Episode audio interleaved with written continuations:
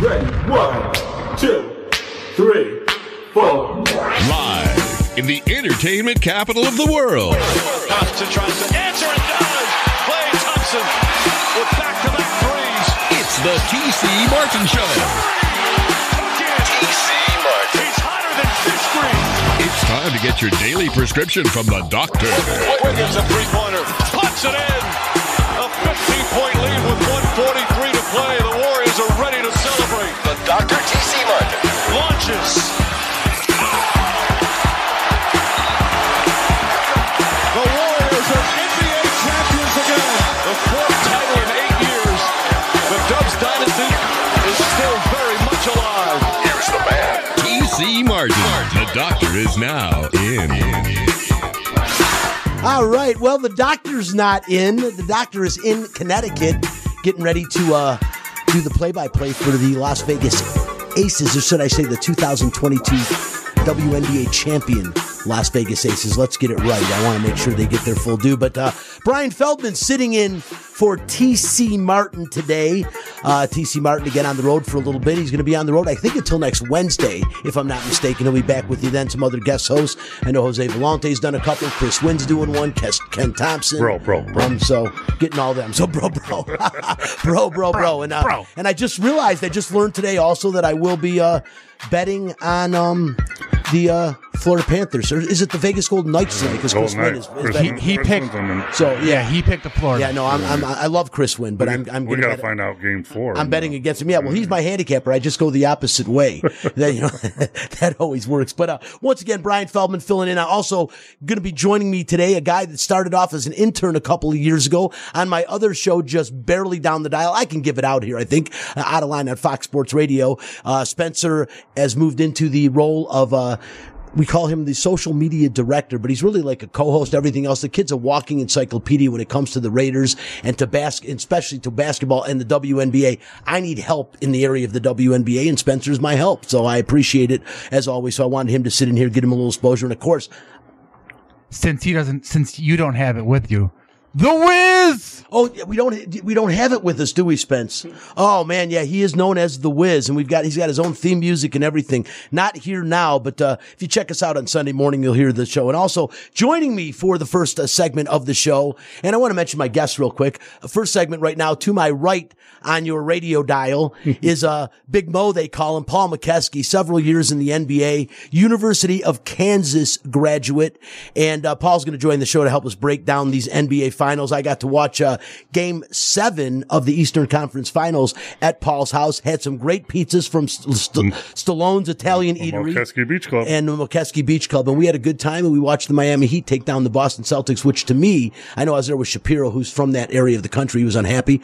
I was happy as hell because I can't stand the Boston Celtics. Remember, I'm from Detroit, a place that Mo once played. so uh, we'll talk about that. I also coming on a little bit later in the show. TC Martin will come on at the, after the first break to talk Las Vegas Aces, and uh, they're playing the Connecticut Sun, where they actually won the WNBA championship uh, in 2022. And then, of course, Mark Anderson is going to come on the show in the second hour to talk Vegas Golden Knights. Mark Anderson is the beat writer for the Associated Press of the covers covering the Vegas Golden Knights. Mark before that was with uh, the Review Journal. Mark's been covering sports in Vegas for a long time. Great guy, great guest, and looking forward to have him on. We'll talk some Raiders. We're going to talk some Aces. We told you, of course, we're going to talk Vegas Golden Knights. But let's get things going. First, Mo, I appreciate you growing roots in that chair and sticking around for another half hour. No worries, man. Anytime I can talk basketball with someone that knows what they're talking about, especially from Detroit, I'm happy to do it. Uh, I was going to say someone that knows what they're talking about, Spencer, but he's not from Detroit. So uh, I guess I got to get my own theme, theme music. Or we, you're you're earning it as much as you're on the air. You've got to get we got to get Mo, Paul Mokeski theme music, but um, Coach Mo. Coach Mo, and, and he was Coach Mo, coached in the NBA, coached all over the place, was a commissioner of a basketball league not very long ago, and a lot of experiences and, and played against some of the best players in the history of one of the world's greatest games. And uh, got an opportunity. We'll talk about that with Mo as well. Want to get right into the W, uh, WNBA, right into the NBA and uh, what I watched last night. And, and of course, want your thoughts on it. But after Miami steals game two in Denver, and I mean, they kind of stole it because Butler's not in his best and they're using their role players to get the job done, but they stole game two. Denver hadn't lost a game in the postseason at home, and this happened happens. So they come back to Miami. Mo, you think they've got all this momentum. They're coming back home. Jimmy Butler's going to get inspired. You've got the fans. You got the water in South, in South Florida, which uh, obviously based on what the Florida Panthers and the Miami Heat have done coming from the eight hole in their respective sports, I would say the water is, uh, something you might want to take a drink of down there. And, uh, last night, as a matter of fact, we'll talk about this in a minute, but somebody that you probably like a lot took a drink of the water. He just happened to not be on the Miami Heat team. w- what happened, Mo? What happened yesterday? Well, it was a it wasn't a surprise. I picked Denver because what happens is when you go on the road of a seven game series and you steal one on the road like Miami did, uh, your flight back to Miami is a lot more fun, and uh, you're getting home and you relax a little bit, and you know you know maybe you're not as desperate as you were, uh, and you think, well, we'll just win game three, as opposed to Denver, who was super pissed off. They get on the plane saying we just blew a game and we got to go in there and be aggressive and be ourselves. Uh, so that's only human nature. Um, I think one strategically thing um, that uh, Denver did, which is mind boggling. I, I don't. It, blows my mind as a coach, but I think they figured out the zone that Miami throws, uh, has been throwing at people, uh, that really probably won the series against the Boston Celtics is Miami's zone because they couldn't figure it out. Uh, I think they figured out putting Joker in the middle and having him be just uh, distribute distributor was part of it. But the biggest surprise to me was um, before the game, I said the X factor in this game is Caleb Martin, right? Because he was almost MVP of the East uh, East Finals I think he the should have been. Celtics, and uh, you know he comes in. And uh, in game one, he, he scores three points. In game two, he scores three points. So I'm thinking he's going to go home and score 20 some points. He did hit a couple threes, uh, but he only ended up with 10 points. So he wasn't the X factor. Eight of the ten points were like in the first five minutes he came off the bench in the first quarter. Right. And then he did score two points the rest of the way. which is a good sign, but as when you come off the bench. But the biggest letdown, number one, is uh, Vincent, uh, who is averaging 20 points a game. Uh, who's a really good player. I love the way he plays. I love the look he gave in game two to Braun, uh, Brown when he didn't close him out right and gave him the little look. Uh, but he only comes up with seven points and he's better than that. Uh, and, but number two is Strus and Robinson, the two shooters on that team. When you go home, your shooters are supposed to light it up and they were horrible and and they didn't come through. The other concern going into game four, and people didn't see it that much, Lowry hurt himself at the end of that game. And Lowry, point wise and stat wise, isn't huge. Leadership wise, physicality, taking charges is huge. He might have tweaked something in his knee, uh, so that's a concern. But uh, uh, I think the biggest surprise was Miami shooters not making shots. Yeah, you know, no question about it. They didn't, they weren't getting the contributions they expected. And Caleb Martin, I thought just like you did, wow, he's back. He's going to have this great game. And he didn't. He came out of the gate strong. He played good defense. He has good court presence. And I'll tell you what, he's already exceeded my expectation of his NBA career with what he's done in the postseason this year. But he is really coming into his own. I mean, it's, it's crazy when you look at Miami and all of the undrafted free agents that are contributing on that team. That's what surprised me the most. But to me, the biggest surprise last night, and I, I thought for sure it was something that you would lead with right off the get go, was a guy from mm-hmm. your alma mater. I mean, Christian Braun, 15 points in, in, in his previous, what, the entire playoffs to that point, seven games he'd appeared in, he had a total of 15 points. He gets 15 off the bench that yesterday for Denver. And when I spoke about at the beginning of the show, the water in South Florida, I'll bet he went down there and drank a gallon when they mm-hmm. arrived because it didn't seem like it affected anyone as much as it affected him as far as playing in this game. He played excellently and a big reason that Denver really manhandled Miami in this game. Yeah, if you watch the playoffs and you watch Denver make their run, uh, almost all the time, the Joker would mention Christian Braun's Brown. Should be Braun is Brown. It's Brown, you're right. Should mention his name all the time because he might have played six minutes, but he dove on the floor. He took a charge. He did all that hard work and the Joker calls him a winner. You're a winner and you play like a winner. And the thing that I thought Christian did, and I met his parents last year here in Vegas, great people. He was raised in a great family. Uh, I've talked to, I know Denver Nugget scouts, uh, who, who mentioned to me, they love him. The coaches love him because he's tough. He's physical and he's relentless and he's not scared. So, you know, when he's got a drive against Butler, one of the best players in the league. He doesn't care who it is. He's going right into his body and finishing for a three point play. And that's what he did. But he's been in game one, he dove on the floor. He made some plays. Uh, he just had a chance to do it more on the scoring end. But, uh, you know, he's that guy that, you know, steps up and he made those plays in a big part of the game too. So, uh, you know, I, I, can he do it again? I'm not sure. But, uh, you know, as long as you have, I mean, come on, man. I, you know, I've been around a long time. So, you know, you got a guy that, uh, scores 34 points, 10 rebounds, and 10 assists, and you don't even talk about him. The Joker had 32, 21, and 10. It's amazing. Those two guys, and they're gonna, they're not gonna have those games, but they're gonna have similar games. It's the other guys, the Gordons, the Porters, uh, the Caldwell Popes, the Browns, the Bronze, the Browns, all those guys. So the same t- players, the same with Miami. Strus's, Vincent's, uh, Robinson's. Those are the guys Love needs to step up. So that's going to be interesting to see what happens in game four. I think the Miami shooters are going to come through and they're going to make shots. And I think Miami probably wins in a, in a tight game in game four. I'm still staying with my pick, Denver in seven. Yeah, I, I think I, I just think Denver has too much firepower overall for Miami. And as far as the pure stars go, I want to talk about uh, Jokic in a minute. Uh, the Joker is potentially. I want to know where he ranks right now, and we'll talk about this in a minute. W- Of all time centers in the NBA, Well, let it's too early to say all Yeah. time. Let me, yeah, let me back up too. Like, so when Miami played the Bucks, they said the same thing, right? Bucks are too strong, too talented. When Miami played Boston, they said the exact same thing. And now Miami is playing Denver and they're saying the same thing. So, you know, that's, uh, you know, that's, uh, you know, I- you know, I agree. I think Denver is a better team, but I'm not. uh, Miami could win this series. I don't think they will, but it, I think it's going to be a series. Well, you know, I was I was talking about when we were at your house watching the the game seven that Jimmy Butler is Superman.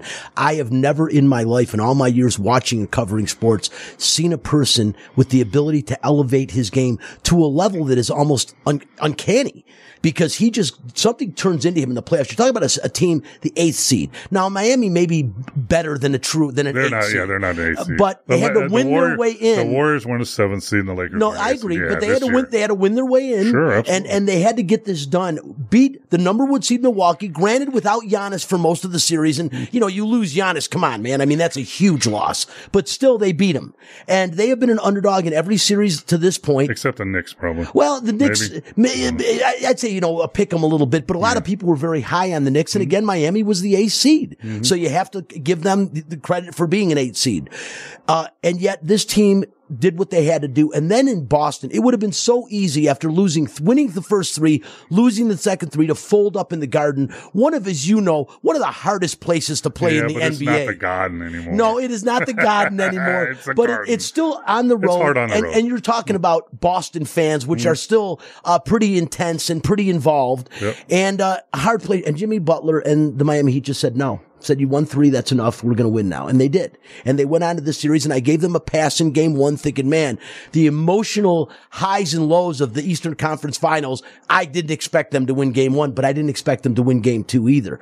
I think you know game four is crucial, obviously for them. They can't you can't go down three one to this to this uh, D- Denver Nuggets team. There's just no way. They're too good. I think Miami does have to win this game, and I think a guy like Jimmy Butler has the ability, Mo, to to, uh, to bring it up. We are talking, by the way, um, to a, a longtime NBA player, a guy that has played against some of my heroes in the National Basketball League. Paul Mokeski uh, played at the University of Kansas. Um, you know, has has has done and, and seen just about everything, and, and and just again, you know, giving your boy some credit, Brown, Christian Braun, you know, just turned 22 in April.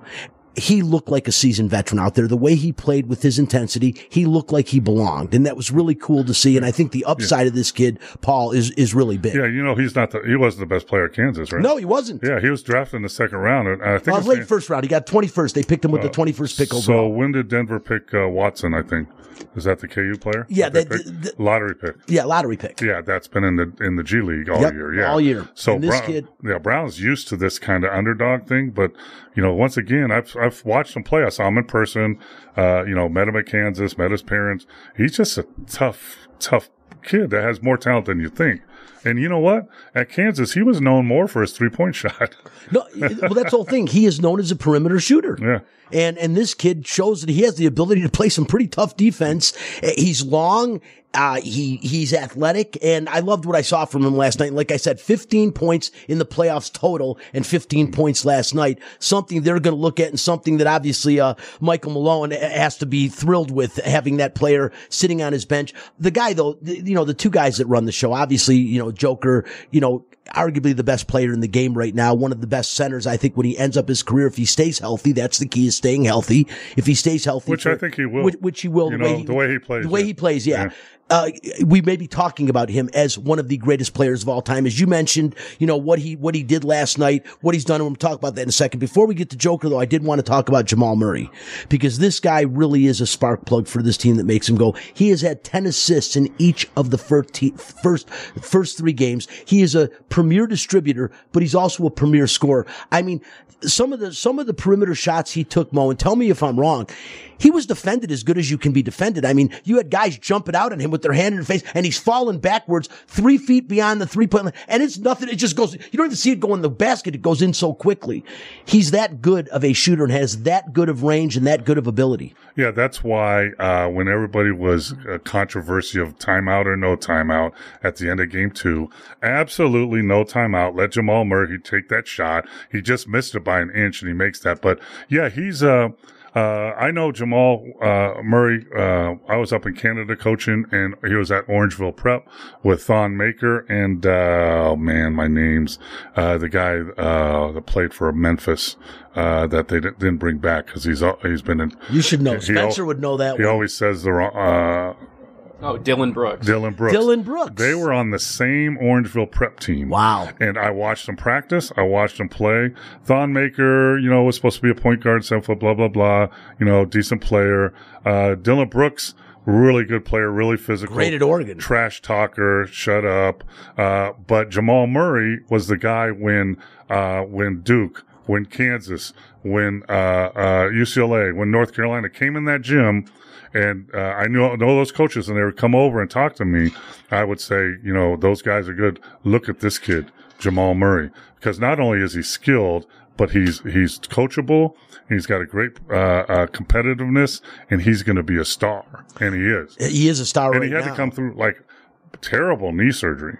Uh, and he, and he persevered through all that. And, uh, it's just good because he had such a great, uh, bubble uh, run, you know, and then he tore up his knee and then everybody forgot about him, right?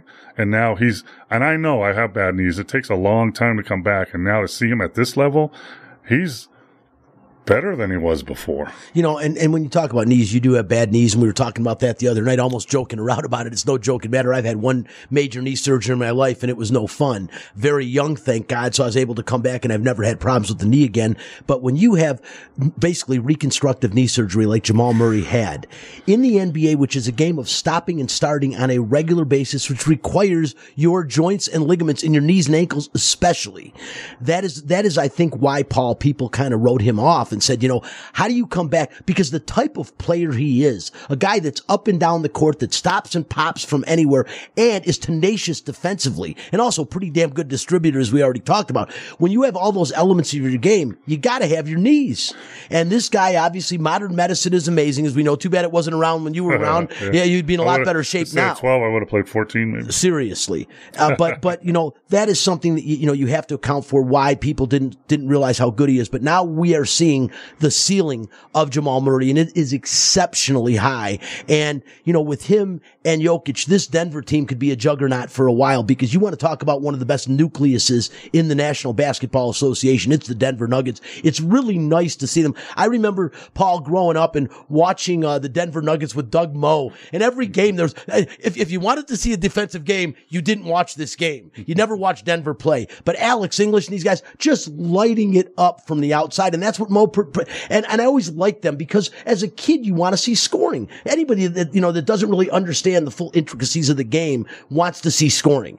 And that's what Denver provided was big, big scores, big games. They didn't win all the time because as much as they would score, they get outscored because that's how bad Guess, defensively guess what they the were. best defense is? Guess what the best defense is? A good offense. Yes. Yeah. Keep scoring. Yeah, keep scoring. Yeah, you can't. And, and, and that's, you know, so it's nice to see Denver finally in the finals. And I think finally over the top. You know, I do like what Miami did. It's a storybook thing, but I think overall, and, and I just think you go to the best players and, and as good as Jimmy Butler is, and I will take nothing away from this guy because when this guy puts on that playoff hat and is at his best, like I said, I've never seen anyone better.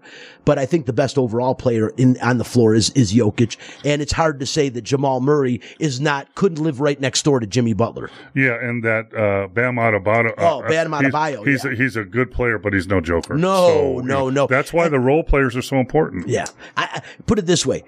The combination of Joker Murray far exceeds the combination of Adebayo and Butler Which as good is as really they are, good, yeah. which is re- Yeah. which shows you how good Denver is and the reason they've had the team. Listen, before we take a break, we got a couple more minutes. I want to talk about the center as we mentioned. You talked about last night the the incredible game that the Joker had. No one has ever done 30, 20, and 10 in a triple double in the finals in NBA Uh, history Wilt Chamberlain did 50 and 30, I think. in a playoff game yeah. Not in the finals. Yeah. It's never been done in the finals. And here's the deal. This is the third game that Jokic has had 20, or excuse me, 30 plus points, 20 plus rebounds, and 10 plus assists. The third time he's done that in the postseason in his career. Do you know that it's only been done two other times by two players and it was done each time once? It was done each time once. And by the, and the two players that did it, you, Wilt Chamberlain and Kareem Abdul-Jabbar, they did it once. Kareem did it way back when he was with the Milwaukee Bucks. And Wilt Chamberlain did it with when he was with the 76ers. That's how rare of a feat it's done. And Joker's already done it three times, and we're not even close to the end of this guy's career. Yeah, it's it's uh he's just an all around player, and you know uh you know uh Kareem a play you know great player, Olajuwon, Shaq, you know these these guys. People forget like George Mikan back in the day and everything. You know my my guy, my goat, my, my best big guys, Wilt. You can't argue the numbers he put up, and he did have two championships. But the Joker in He longevity. put numbers up with women too, didn't he? Put some big numbers up there. ten too? thousand, I think. but he like uh, J- the Joker has the the talent, and quite frankly, people laugh at him. Right? Look at him. He's not an athlete. He's not like these guys. It is but the most awkward thing I've ever seen to see somebody that good and yet look that awkward and- being that and good. That's going to help him more than anything because it if you don't jump, you can't land and get hurt. And if you play on the ground, you have less chance of getting hurt and longevity because he's going to have to play, you know, 20 years to, to, to play with, you know, to get these kind of numbers. So get, being injured and, uh, you know, let's face it, when you saw a picture of him two years ago and you look at him now, he put the time in. He's he's more athletic. He's less tired. He's in great shape. And he he he. When you watch uh, him running and with his conditioning coach in the off season last year, what they did up and higher than Denver, even higher than that. You know that's what takes players to get them to the next level. And uh, you know he's right there. It's longevity. That's he has the talent. Yeah, No and. I agree. Once, one, like I said, at the in ten year, in, in in seven or eight years from now, Paul, we could be sitting here having a conversation saying, "There's no question, Joker is the best player that ever, the best big man that's ever played." We could be saying that down the road. That's the potential I see in this guy. Now, again, that's down the road. To me, I'm not disagreeing with you. Wilt Chamberlain, one of the most dynamic, unstoppable forces in the history of the game, and Kareem Abdul-Jabbar, a shot the skyhook that there's not a player that's ever been uh, alive that could stop that thing. I want the Joker to get a skyhook. Uh, He needs to develop one. That would but, be awesome. but the guy that to me that was the most dominating, and, and again, I, uh, statistics aside, I've never seen anyone dominate the paint like Shaquille O'Neal. And, and again, his game, because it was hack a Shaq, that was real. He, he, you know, free throws were a problem. And when you're going down the stretch in a big game, in a tight game, that is a huge problem. And that's why, that's why he shouldn't be in the conversation. But that's the only reason. Teams used to get three centers. If you were in the same division as, as, as, uh, as, um, Shaq, you needed three centers to be able to have enough fouls to play with this guy. He was just that dominant. Nobody in the bat, in the National Basketball Association could guard him effectively over a long period of time. Yeah. So I mean, Kareem finesse, Shaq power, Wilt both. Yep. And then there's a sign behind you. Spencer Shapiro had to put that sign up for Mokeski. He he doesn't leave him alone with that. So he, he did you see the sign? No. Did you turn around and look? Go ahead and look what it says. So you know Sh- Shapiro just doesn't stop. It's the same. It's, it's, it's either that or sign my card. sign my Screw you, Bryan. Barkley. but uh, but no, uh, listen, we are overdue for a break. I know we do got to take a break here in a minute. Um, we uh, I want to thank first of all Paul for sticking around fun, today. man. We got I know I got to get you out of bed on a Sunday Well, morning. I know can, man. it's it you'll enjoy yourself. Spencer, how much fun do we have on the show Sunday mornings? It's very fun, even though it's very early in the morning. It- we, we- we find are- a way to we have So fun. which one of you is going to come to my house, bring me Starbucks we are all at 8 the- a.m., and then uh, and a uh, classic coffee, I'm gonna have to try to talk Spencer. or have it delivered. Uh, that that I might be able to do. We all we need, like I said, you can lay in bed and be on the phone. You don't wanna this guy. that. You don't uh, wanna we're not. We won't. We won't put you on. We're going to keep you on the phone on that one. But this guy, like I said to him when I texted him the other day, he. In his sleep, knows more about basketball than half the people out there that pretend to. You should listen to Paul Mokeski sometime. Understanding and his knowledge of the game is incredible. That's why he's on this show and on a lot of shows these days. You know, plus the fact that you played a long time in league, and plus the fact that you're a giant. So all those things. Listen, man, take care of the knee. Appreciate it. Appreciate you coming in for the show today, and uh, uh, I guess I'll be seeing you for game four. We'll get somewhere and we'll uh, we'll yeah, we have got some to find food. a good screen and uh, good uh, O'Douls. and I'm going to keep texting you about Sunday. I'm not going to let you off the hook on that. Yeah, one. you might be twisting me. All those compliments you just paid me, See? might have. I got some more. right I got Spencer and I. Spencer and I will get some more before we're done. Listen, I'm Bryan Feldman filling in for TC Martin. Paul Mokeski just joined the show. To my left on your radio dial is uh, the Wiz, Spencer the Wiz Ostrovsky, and of course, right in front of me is uh, the man himself that takes care of everything, Justin Tuck, also known as Numchuck. Numchucks. And uh, Numchucks. TC Martin, whose show this is, will be joining the show at the other side of this break. Once again, this is the I TC see. I Martin see. Low. He's been eating really well. He always eats well. road, And I want to close by saying if you miss any part of this show or any show, go to tcmartin.com under the podcast section. Also check out the interview page and hear from our guests. Go to the current uh, classic interview pages anytime at TC Mo- Show Martin, uh, tcmartinshow.com. I better get that right. We're out, we'll be back in about uh, three minutes. Hi, this is Becky Hammon, head coach of the Las Vegas Aces, and you're listening to The TC Martin Show.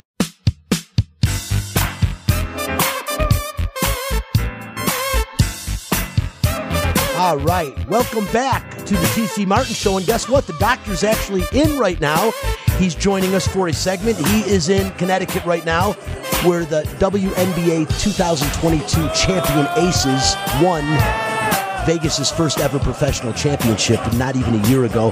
TC, what is going on, man? Thanks for joining the show. Bryan, what's happening, man? Appreciate you uh, stepping in today, carrying the torch, holding it down, doing a fantastic job, brother. Really appreciate you. Oh, it's, you know, it's my pleasure. We're having we're having a lot of fun here. Just had uh, Big Mo in, who you've had on the show before. But I got to tell you, you know, watching this Aces team, uh, I am.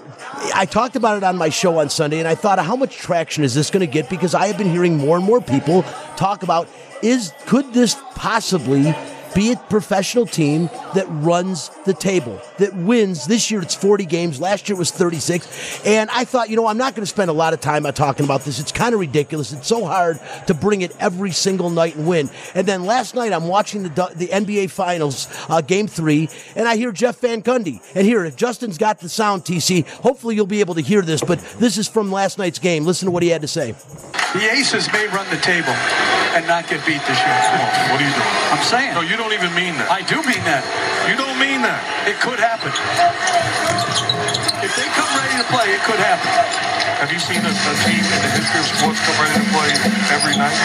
Their talent level is overwhelming, even if they don't come ready to play on some nights. As Miami. Jeff Van Gundy and Mark Jackson talking about the Las Vegas Aces last night when they were previewing a couple of upcoming uh, at WNBA games. TC, what do you think of that conversation? First of all, I love Jeff. Uh, I got a chance to spend a little bit of time with him uh, when he's been here for the NBA Summer League, uh, and, and I really like him on the broadcast as well too. Um, here's the thing, man. This conversation has already come up, as you know, and that's why you know people in Vegas are talking about it, and the national media are now talking about it because this team has looked very, very good through the first seven games. But man, I want to squash, you know, all of that talk because it is so difficult to, you know, win go to win five games in a row, to win ten games in a row, and for people to think that it's, you know, an easy thing to do to run the table and go 40 and 0. It's insane. And, you know, I tell people, hey, be happy at 32 and 8 or 34 and 6. I mean, that's going to be fantastic. It's going to give them the number one seed. And I had this conversation with Becky Hammon because we know it's out there. And she said, Hey, you know, we're going to go out and try to win every game, but that talk is ludicrous. I want to shut it down. I don't want people talking about it because as long as we get the number one seed, that's all that matters. And you, you think back to, you know, the Warriors with the 73 win season. You think about the Bulls in 72. And so you're going to get that talk. But to think that it can actually happen or it's a foregone conclusion, it, it, it's a thousand to one shot. I, I would agree with you, TC. Like I said, put it this way, though. I will say this it's more than mere rhetoric simply because this team, as Jeff Van Gundy just said, is really that good, TC. They are, it's not so much just their depth, it is the strength of that starting squad that they have right now. I mean, with Jackie Young coming into her own as she has since even a little bit before the Olympics, Kelsey Plum now established herself as one of the best guards in the game. And of course, A'ja Wilson, you've got the reigning league MVP and the reigning uh, finals MVP in Chelsea Gray. This team is that strong. Do I think they're going to win every game? Absolutely not. But like I said, it's more than just mere rhetoric to talk about it because this team, even as Van Gundy said, TC, even on an off night, the talent level is so high they can still win games. It is true with that, but here's why I like to, you know, say, hey, you need to, to check yourself before you, you make these type of, of, comments because here's what a lot of people don't understand, Bryan. They don't understand how good and competitive this league is. And for people that don't follow the WNBA, they just think, okay, they see a team that's got five all-stars like the Aces or they look at the New York Liberty who now has Breanna Stewart and they've got three, four all-stars on their team. They think, okay, that's it. And uh, the rest of the league is, is not very good. That, that is false. Remember, this is the hardest roster to make in any professional sport because you only have 12 teams. And I'll use this example, and, and, Becky used this when we were talking the other day. She goes, say if you take took the best player in the NBA off of Charlotte, you took the best player off of Oklahoma City, took the best player off of Portland or whatever, okay? And and you do that, okay? And with only 12 teams because the NBA you have 30 teams. All right. So when you you do this and and this is what the WNBA rosters are like. Every team is rock solid from 1 to 12. They might not all have all stars, but every team has four or five really good players, and the bench players are very good as well too. Because only 144 women throughout the entire world can make this roster. I mean, think about that. 12 teams, 144 roster spots. It's not that way in any other league. You know, we're talking 30, 32 teams, you know, in every other sport. So I just like to, to caution people that because if you do watch this league and you watch on a regular basis, you see night in and night out, you see some phenomenal talent, some phenomenal teams, and uh, it, it, it's very hard to win on any given night, especially when you go on the road, especially when you factor in the road uh, travels that these women have to go through. I mean, we were just talking two nights ago. I mean, the Aces had had trouble here. They're on a four game road trip and they've struggled in Indiana. They struggled in Atlanta. All right, they won pretty convincingly the other night, even though Connecticut came back and you know got it to within three with four minutes to go. But the Aces had some road troubles uh, where they they had flight issues just coming from Indiana to Connecticut and didn't get a chance to have a practice. You know, came in late night the, the night before. So, and as you know, these things happen in the WNBA. Remember the Aces, you know, a couple seasons ago, they had to forfeit a game because they had to spend the night in, in an airport, not one airport, but two different trips in Washington D.C. and, and in Dallas. So it's tough, man. And you factor in the travel, you factor in everything else. I'm just saying, you know, if that happens, I mean, that's going to be to me, that'd be more phenomenal than what the Bulls or the Warriors did. Yeah, like I said, TC, I have no I, no qualms about that happening whatsoever. I mean, I, I, should. There's no way. I don't see it. But like I said, when a guy like Jeff Van Gundy, who like yourself, I respect a great deal, puts something like that out there, you got to give it a little bit of traction. I mean, this is a guy who definitely understands the game of basketball, and, and I'm sure what you said makes a great deal of sense. 144 roster spots, that's ridiculous, but I'm sure he understands that as well. I get what you're saying, and I think no way can they do this. But you know, I look at some of the greatest streaks to start a season of all time. You know, you know the NFL, the undefeated season of the Dolphins, what the Patriots did before they lost to to the Giants.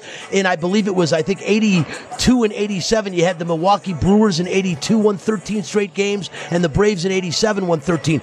Those are really unprecedented streaks as well. When you think Major League Baseball and the how hard it is to win 13 games in a row, I would equate that to like a, a, a 20 game winning streak in another sport where you have less players and a less opportunity to win. But again, I agree with you. I just say it's not mere rhetoric, TC, simply because I think the Aces are that good of a basketball team. But again, to play that way for 40 games in a row and win every game, like you said, a thousand to one shot. Yeah, and let's don't forget the Oakland A's, who have the record of, of 20 wins in a row. Yeah. Remember, that was during the Moneyball, you know, team. So that, yeah, that, was during the season. I was saying like the Yeah. start of season. Oh, you're where you talking could start go, season. Yeah, to start. Right, season right, to go right, right. undefeated. Yeah, Two teams that yeah. the longest winning streaks are 13 games, Yeah. and to me, that's incredible when you It look is. at baseball. Yeah, yeah, you're, you're right. And, uh, you know, again, you know, they're going to get Connecticut's best shot, you know, again tonight. And when they play those games uh, against, uh, you know, the Liberty and the Washington Mystics, and then again, you know, Phoenix is, is continuing to get better with with Brittney Griner and Diana Taurasi. So, I mean, they're going to be challenged. I would love to see it. I mean, that would be fantastic. But uh, yeah, they do. Uh, you know, they, they do have a great team. The chemistry is fantastic. They have a fantastic coach. But uh, this is, I'll tell you, it, it's a great league to watch. No, it really is. You do a great job. TC, of course, does the play-by-play for them and does a tremendous job for the Aces, and that's where he's on the road doing right now. And and again, uh, you know, I, I agree. This team is a lot of fun to watch. They're very very talented, and the and the WNBA is a better product than people give it credit for being sometimes. But I think now with what we've seen the Aces do, and especially that practice facility they put up in Henderson, people are starting to pay a lot more attention, and I think a lot of that credit does go to the Aces and the marketing ability of the Aces staff and what Mark Davis is doing. You know, he loves this team probably close to as much as he loves the Raiders, and who would have ever thought somebody'd be able to say that? And that's 100% correct. And people need to realize that as far as, you know, his favorites, he'll tell you it's one in 1A. I mean, there is a, it's like a coupled, uh, you know, uh, horse race entry, you know, he really feels that when he- You know how he feels about women's sports. And again, Mark Davis did not have to take on uh, this uh, project of, of buying the aces, but he did it basically to honor his, his father who loved, you know, was one of the first owners in any professional sport to come out and say, hey, you know, we need to give more love uh, to, to women's athletics, you know, going back to Title IX. And Mark fell right into that, and Mark loved it. You saw Mark, you know, coming out here the very first couple years, you know, when he wasn't an owner and, you know, bought uh, season tickets sitting at half court because he loves the product and he did not have to, you know, take take this on. Let's remember, Mark Davis hasn't made any money with this team. All right, he has not made any money. Matter of fact, he's lost money, and he may make money this year just because, you know, they've got six thousand now season ticket holders. That's a, a jump up just in over a year and a half of twenty two hundred. And we remember where the Aces started, even though they had decent crowds when they first started. But now you've got, you know, let's also add in the marketing package and the television package that ABC and ESPN have. And uh, now they're se- seeing some of the highest ratings they've ever had in this 27 year history of the WNBA. And plus having the All Star game here in Vegas, having the franchise here in Vegas, having, you know, the Aces be that good and other teams, you know, again, you know, the superstars of Sue Bird, who just retired, and Breanna Stewart, who's still there, Diana Taurasi, Brittney Griner, so many others, Candace Parker, who is now with the Aces. I mean, all of that just kind of like is, is showing, you know, glow on this product. And it does help when you have an NFL owner who is now at the forefront and saying, spend more money. Let's get charter flights for these women. Let's do all this.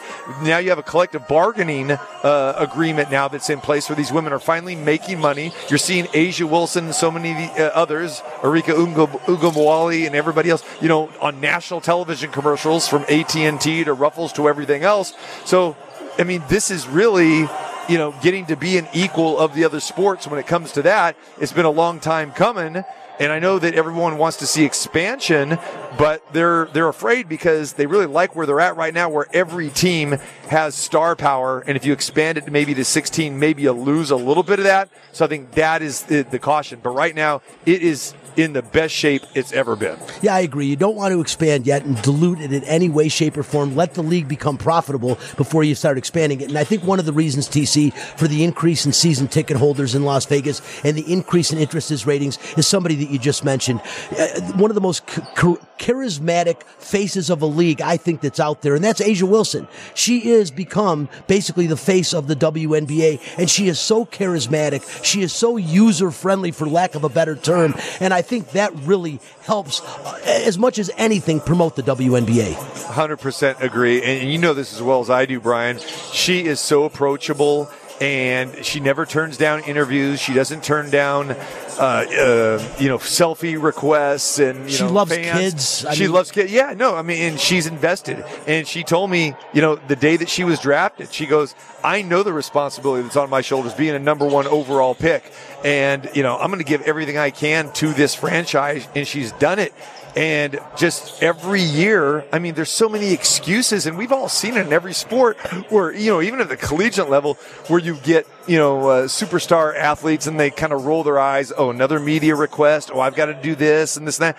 She never turns it down. She never shies away from it, even though she'll maybe dog tired. But when that camera light goes on or the microphone goes on, there's A'ja Wilson smiling, being that face of the Las Vegas Aces. And like you said, being the face of the WNBA. No, 100%. And, and, and as you said, approachable, a great leader, and someone we all like being around. And you know what's the coolest thing, TC, is in all sports, it is so rare to get the first overall pick to become an absolute superstar. Does it happen? Of course it does. They wouldn't be the first overall pick, but she has lived up to everything. When they got her, when she was drafted number one overall out of South Carolina, they got exactly what they had hoped they would get out of her. A charismatic leader, not just on the floor, but off the floor. And she has been everything they could have possibly hoped for. And uh, last question for you, TC, before I let you go and get ready for this game. Becky Hammon's future. You know, obviously she's with the Aces right now. She doesn't want to talk about it personally. With the San Antonio Spurs getting the number one pick, I know people thought she might end up in Toronto, but with them getting the number one pick, I think that might rejuvenate a little bit of life into Pop, and he might decide to hang around a couple more years. I really thought that would be the landing spot of the first ever female coach in the NBA, and I think it is going to be Becky Hammons. What do you What do you think about her future, TC? I think when there is that time that they open the door and have a female head coach, it will be Becky Hammon. I think there's no question about that as long as she wants to do that. And she does. There, there's no question. And I'm not sure she really wanted um, the Toronto job. I'm not sure that she wanted uh, the attention that came with it at this point in time. And to her, you know, her own um, admission, you know, Becky's only been a head coach now you know, for a little more than a, a, a season. Okay. Now she's, you know, spent 12, 13 seasons in, in the NBA. Uh, you know, she's, she's, she's great, but you know, she's still, she's still learning as a head coach and she'll be the first to tell you that. And, uh, she's very happy here. She's the highest paid woman, uh, you know, highest paid coach, I should say highest paid coach in the WNBA history at $1 million a season. She loves this team. She's very happy here. Uh, when those opportunities come up, she's going to listen, but she's not going to take a job just to take a job. She's not going to take a bad job. And as we know, most of the jobs that come up in sports are usually not good jobs, you know, because they fire their coach or their their teams are struggling. So I think it's very important for not just Becky Hammon, but anybody that's considering taking a professional coaching job that you make the right choice. And how many times we've seen college coaches or or former players come in and, and take jobs that they're really not qualified for, or it's a little too much, or you know they're taking over a really bad situation. I don't want to see that happen with her, and I'm not sure that Toronto would have been the right situation for her. So I'm glad she's here. These players are glad uh, she's still uh, here. But I think, you know, eventually, yeah, she will be an NBA coach. You're right. Jumping around from league to league, especially college to the pros, there's not a lot of Larry Browns out there that have had that kind of success. And talk about the mentorship she has had. Oh my God, to be able to mentor under a guy like Pop. And again, I think it's going to be the San Antonio, just an opinion down the road, because the nice thing is the, the legendary San Antonio Spurs that, that Gregg Popovich created have kind of been on the downslide. So she doesn't have to come in like when the, he retires when they're on a high and you've got to take over in that situation. There won't be as many expectations, and that may be the perfect spot for her at some point, especially with the draft. Right. Bryan, let me add to that. Uh, that is seems to be the perfect spot because she spent all that time under Pop and you know she played in San Antonio. I mean, they love her in San Antonio. And she knows you know people in that front office. So it makes all the sense in the world. And here's another thing too that she's in constant contact with Pop, and you know, she talks about it all the time. And and she's still picking his brain. He's a big supporter of her and the WNBA.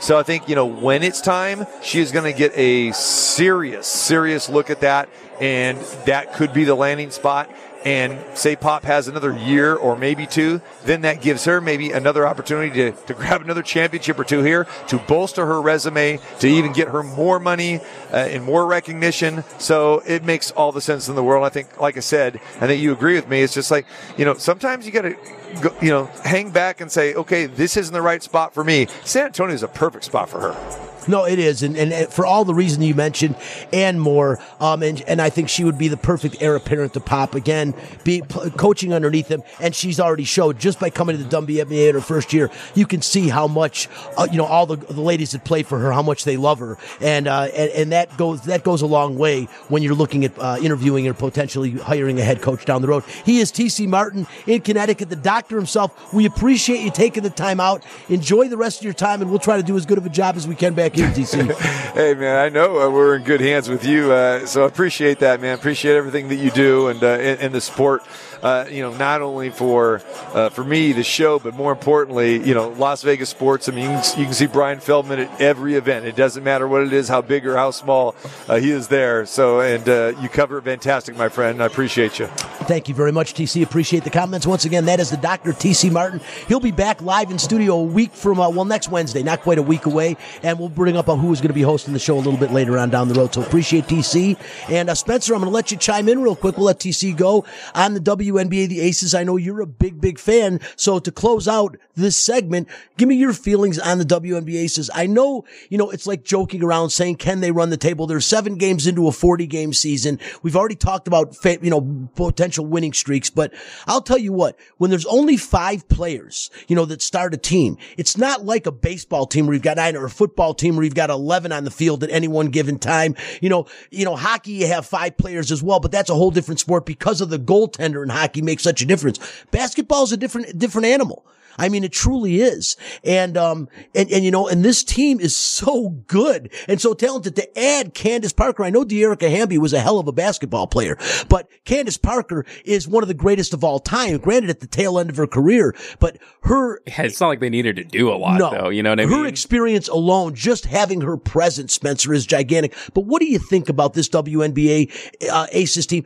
I think I, I'm going to say it right now. I can't imagine the Aces not repeating as WNBA champions. The question is the running the table at OTC, and I like what he did because hey, he does play by play for him. if, if they lose a game, they're going to all go jump on him and say you jinxed us. I, I got you, TC, but. What do you think, Spencer? Because do I think it's going to happen? Absolutely not. Do I think it's possible? God, I don't want to say it, but yeah, I do believe there is a slight possibility this team could win every game in the regular season. Well, talking about the W the WNBA, something that is really unique about their league is how short their games are, which means your starters can play most of the game, which obviously is different for the NBA. Well, other than maybe the NBA finals where basically the bench is just seven, you know, people.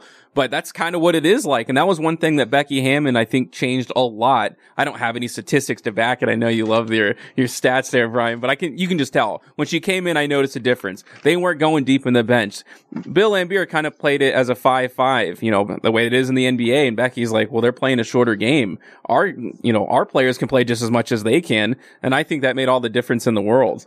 Uh, No, it, it, did. And I think a shortened game, you're right. And also less of a season, although a lot of these girls still go over and play in saying. Europe You- she- in the off Yeah. Becky Hammon really maximized that. You know what I mean? Saying that play. Oh, sorry. uh, but yeah, obviously they have a great chance to go all the way this year. I think they do have the opportunity to win all the games. Whether or not that's good for them as a team, I'm not sure. Uh, but I think, uh, going back, one other thing you said about the Aces, about how long Becky Hammon will stay, it's kind of hard to tell. You know, she's going to have a few opportunities, but we've seen that for a long time. A lot of teams dangle her name because she is a woman. I don't think anybody can deny that. They want to say, oh, it's great that we have a woman going in there. She goes for all these interviews. She never makes makes. It just kind of feels like virtue signaling. Maybe that happens like in the NFL too, you know, for uh, African American coaches. But for the most part, I think there will be a time, especially if just wins more and more and more. And there's a lot more pressure from the NBA for diversity. I think they're going to really start laying it on. She's like one of the top candidates. There really aren't a lot of head coaches left other than like from the assistant coaching farms, you know, out on the market. No, and, and Spencer, it's due to happen in one It of the will. major sports. You're due to see a female head coach at some point in time. And uh, you know, as, as TC said, I, I don't disagree that if you're looking at one, Becky Hammon is as She's good as right anyone now. out there whatsoever. But again, when you talk about expansion, and yes, six thousand season Oh, seats yeah. are amazing for the the the Aces. But Spencer, again, you know, and, and and again, not to naysay at all, but it's a fact. The WNBA loses money and still lost money last year. The Aces look like as a team they might be a little bit I think, profitable. the, I, I think the WNBA has needed this for a long time. A team that is dominant. How much has the torch been passed that is- around? and- and a team it's a from- headline. If yeah. you win multiple, cha- like if you win three championships in a row, that's a headline that I think everybody in the sports world would Well, and I think Spencer, to. it's it's the Vegas element. It's having a team in Vegas. Vegas just does something different. People want to watch. I mean, in between periods, people sit and don't go get things at the at the Knights game be- because you don't know what you're going to see in between periods. Whether there's going to be a Cirque du Soleil show, and I mean that adds appeal. And again, I really believe, uh, as I talked about with TC Spencer, A'ja Wilson is the difference maker. A'ja Wilson is such a charismatic person. She's out there. She talks to everyone. She's so user friendly that again, that really bodes well for the league. You need players like that. that plus, her being, you know, she's pretty as well. That doesn't hurt either. No, you're absolutely right. And one thing that when Mark Davis came in and that he really did was he pushed it, right? He put in more money than was worth it. I think so many problems that these WNBA teams had is they invested and they went right into the ebb and flow of what the WNBA was. Mark Davis approached it differently. He gave him, he gave Becky Hammon this massive contract that kind of shaped the way that like the pay grade in the WNBA works. The more money you put into it, the more opportunity it has to grow. Yeah, without question. And Mark Davis, like like TC said, one A is the Raiders, one B or one is the Raiders, one A is the, the Aces. He really does love owning the team. Listen, well, way overdue for a break. We're gonna get going. I want to thank TC Martin for joining the show. You can hear C- TC on 920 uh, in about an hour from right now as the Aces will tip off against the Connecticut Sun. Back to back games in Connecticut. They beat them 90-84 on Tuesday. Uh, they'll go for their eighth win in a row to start this season at four o'clock today. Once again, I'm Bryan Feldman filling in for the doctor, TC Martin. And don't forget to come by and see the show live every Friday, 2 to 4 p.m. at the Superbook at the Westgate, Las Vegas, the world's largest sports book, home of the giant 4K video wall. Watch the games in comfort in a non-smoking environment. The world famous Superbook at the Westgate, Las Vegas. TC won't be there this week though, obviously.